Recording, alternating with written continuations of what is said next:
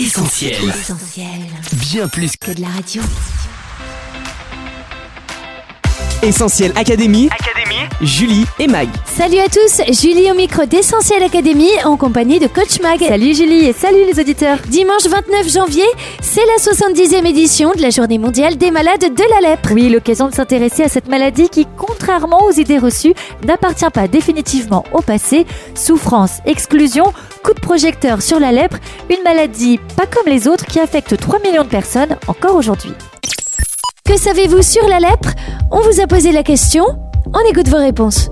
Essentiel Académie, Julie et Mag. La lèpre, ça me fait penser à Raoul Follereau, un médecin qui avait fait un hospice en Afrique, me semble-t-il. Et j'avais appris ça au collège parce qu'on avait eu une intervention sur le sujet.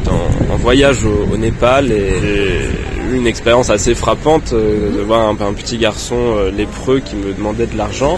Et c'est là que j'ai eu la première vraie confrontation avec ce qu'était la lèpre. Nous, en Europe, on voit quand même plus trop de lépreux, il y en a peut-être moins. En tout cas, c'est des maladies qui sont encore très répandues ailleurs, dans d'autres pays, en voie de développement peut-être. Rien du tout. Déjà, c'est de culture judéo-chrétienne, c'est une plaie infligée par Dieu. C'est simplement une disparité au niveau de la santé sociale, la santé physique également et tout ce qu'on met autour pour pouvoir travailler sur l'aspect sécurité et sanitaire. Voilà. C'était une maladie qui était très présente dans des pays comme la France et qui, a été, on va dire, éradiquée de ces pays, mais qui existe encore pas mal dans d'autres pays plus défavorisés.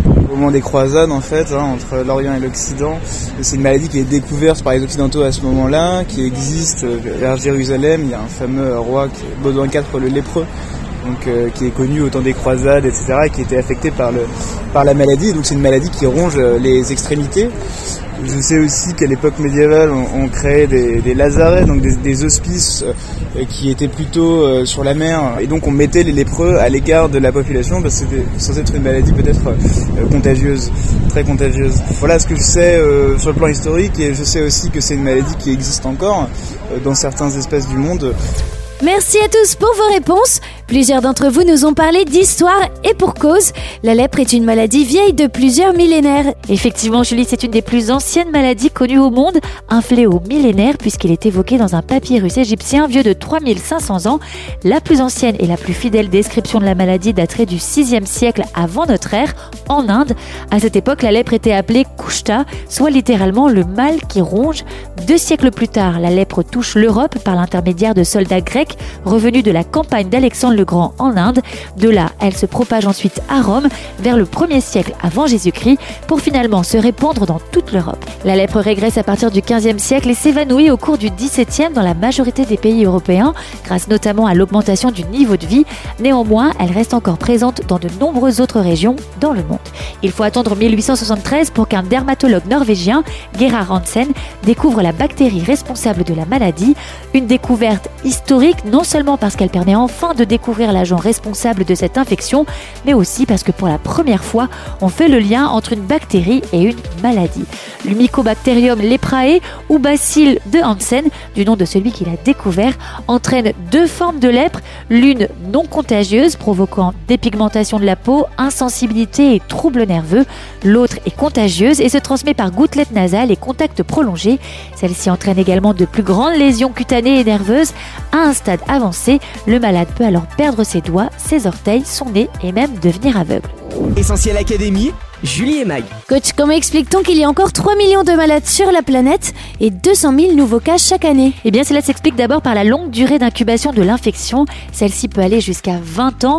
Par conséquent, les symptômes mettent eux aussi du temps à apparaître. Or, plus la maladie est détectée tardivement, plus les séquelles seront irréversible. C'est pour cette raison que le dépistage généralisé est un enjeu crucial dans les pays encore concernés par la lèpre. C'est le cas au Brésil, en Inde, en Indonésie, au Mozambique, au Népal, ainsi qu'en République démocratique du Congo, 6 pays qui regroupent à eux seuls 88% des nouveaux cas. La dissémination de la pathologie dans certaines zones de ces pays en développement est aussi accentuée par le faible cadre sanitaire. En effet, l'accès aux soins est rendu difficile par la distance, l'absence de mobilité ou encore une très grande population, rendant les contacts inévitables entre les personnes.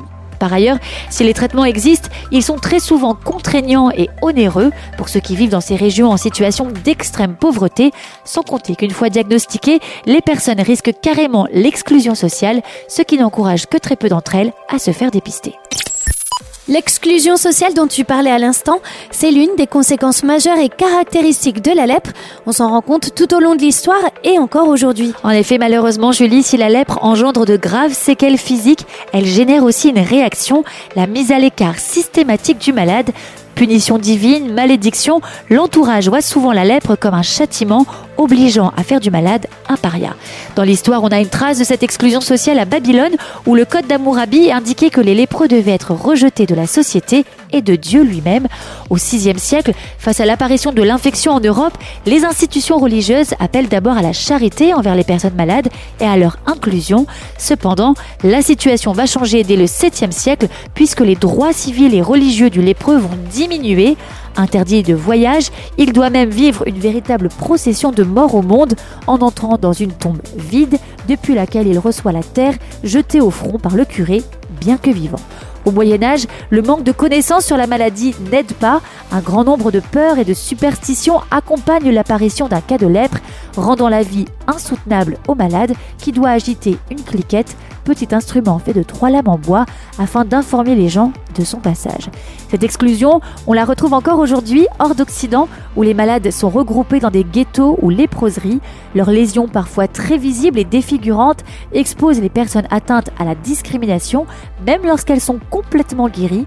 Une véritable mort sociale qui nécessite un gros travail d'information et de prise en charge des lépreux handicapés, souvent chassés de leur famille, notamment en Afrique. Combattre la stigmatisation et garantir le respect des droits humains, c'est précisément la raison d'être de la Journée mondiale des malades de la lèpre. Essentiel Académie, Julie et Mag. Malgré tout, coach, la recherche avance et la lèpre pourrait bien être éradiquée d'ici quelques décennies, non ? En effet, Julie, un premier pas très important a d'abord été réalisé dans les années 80 avec la mise en place de la polychimiothérapie, un traitement consistant à prendre simultanément 3 antibiotiques pendant 1 an. Diffusé gratuitement dans le monde par l'OMS, ce traitement a permis d'éliminer la lèpre comme problème de santé publique dans 119 pays où l'infection était endémique. Au total, 17 millions de malades ont pu avoir accès à ce traitement de 1980 à 2020. Cela dit, après une baisse importante du nombre de cas, on observe une stagnation depuis le début des années 2000 et cela pour 2 raisons. D'abord parce que l'OMS déploie désormais une campagne passive, laissant la liberté aux personnes de se faire dépister seulement si elles le souhaitent.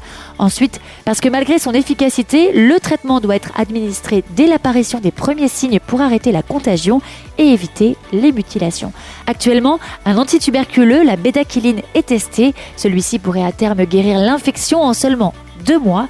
Si le test s'avère fructueux, une vaccination à grande échelle serait alors envisagée afin de mettre un terme définitif à l'un des plus grands fléaux sanitaires de l'histoire. Tout à l'heure dans le micro-trottoir, on a entendu quelqu'un nous parler de la lèpre comme une plaie infligée par Dieu. Qu'est-ce que t'en penses, Mag ? Alors il est vrai qu'on trouve de nombreuses références à la lèpre dans la Bible, parfois avec cette dimension de malédiction ou de châtiment divin, comme pour la sœur de Moïse, Myriam, le serviteur d'Élisée, Guéhazi, ou encore le roi Ozias, tous 3 frappés de lèpre à cause de leurs critiques, de leurs mensonges ou de leur orgueil. Mais la lèpre n'est pas liée de manière systématique à une faute commise par la personne. Elle touche par exemple le général syrien Naaman, que Dieu va justement guérir. Et de manière générale, cette maladie est présentée comme une maladie de la peau qui peut survenir et que l'on peut soigner en respectant toute une série de règles très détaillées. Il faut d'ailleurs noter la possibilité offerte aux malades, une fois guéris, de retrouver sa place au sein de la communauté, une réinsertion qui contraste énormément avec la stigmatisation, la honte et la mort sociale que l'on décrivait tout à l'heure. Bien plus, dans l'Évangile, on lit ce passage extraordinaire où Jésus va jusqu'à se mettre en contact direct avec un malade de la lèpre, un geste incroyablement audacieux à une époque où les lépreux étaient de véritables pestiférés. Mais contrairement aux autres, Jésus ne considère pas le lépreux comme une personne impure qu'il faut éviter à tout prix. Il lui dit « Je le veux, sois pur ». Il ose le toucher et le guérit instantanément. Ceci étant dit, alors qu'on évoque la lèpre, l'une des plus vieilles maladies au monde, on ne peut s'empêcher de penser à une autre maladie apparue dès le début de l'humanité et que nous n'avons pas réussi à éradiquer. un mal qui nous ronge et nous défigure, un fléau dont nous sommes tous victimes et pour lequel il n'existe aucun vaccin, ni remède humainement parlant, une plaie qui, comme la lèpre, nous exclut et a pour conséquence ultime la mort. Ce mal, c'est le péché, et si vous me permettez l'expression « il veut notre peau », oui, le salaire du péché, c'est la mort, affirme la Bible, mais, car il y a un mais, le don gratuit de Dieu, c'est la vie éternelle en Jésus-Christ. Le message de l'Évangile, c'est que tout comme Jésus s'est approché du lépreux pour le guérir, il désire s'approcher du pécheur pour le purifier et le sauver. Par sa mort sur la croix, Jésus est venu mettre un terme définitif à la malédiction du péché que symbolise si bien la lèpre pour tous ceux qui croient en lui. Purifiés de nos fautes, libérés de la honte liée à notre vie passée, nous ne sommes alors plus exclus de la présence de Dieu, nous voilà réconciliés avec lui. Le péché qui nous collait tant à la peau est désormais éradiqué. Cette expérience d'une vie nouvelle, nous souhaitons que vous puissiez la vivre. Jésus le veut, soyez-en convaincus, il vous suffit d'y croire. Essentiel Académie, Julie et Mag. Merci coach pour ces conseils. Pour résumer cette émission, on retient 1. Que la lèpre est l'une des plus vieilles maladies connues au monde. Hashtag Kushta, le mal qui ronge. 2. Qu'elle n'a pourtant pas disparu de la surface de la Terre. Hashtag plus de 200 000 nouveaux cas chaque année. 3. Que les séquelles de la lèpre sont extrêmement graves sur le plan physique, mais aussi d'un point de vue social. Hashtag discrimination et exclusion. 4. Que les progrès de la médecine pour combattre la lèpre sont réels, mais pas encore suffisants pour éradiquer ce fléau. Hashtag Bédaquiline. Enfin 5. Qu'entre la lèpre et le péché, il existe bien des parallèles. Les deux veulent notre peau, mais Jésus est venu pour nous en libérer. Hashtag Je le veux, sois pur. Notre émission touche à sa fin. Merci à tous d'avoir été au rendez-vous. Comme d'hab, vous allez pouvoir écouter Essentiel Académie en podcast d'ici quelques minutes sur essentielradio.com, Spotify, Deezer ou notre appli mobile. On se quitte pour mieux se retrouver sur les réseaux sociaux, Facebook, Twitter, Instagram, mais aussi TikTok et YouTube. Mag, à la semaine prochaine. Oui, à la semaine prochaine, Julie. Prenez soin de vous. Salut, bye bye. On retrouve tous nos programmes sur essentielradio.com.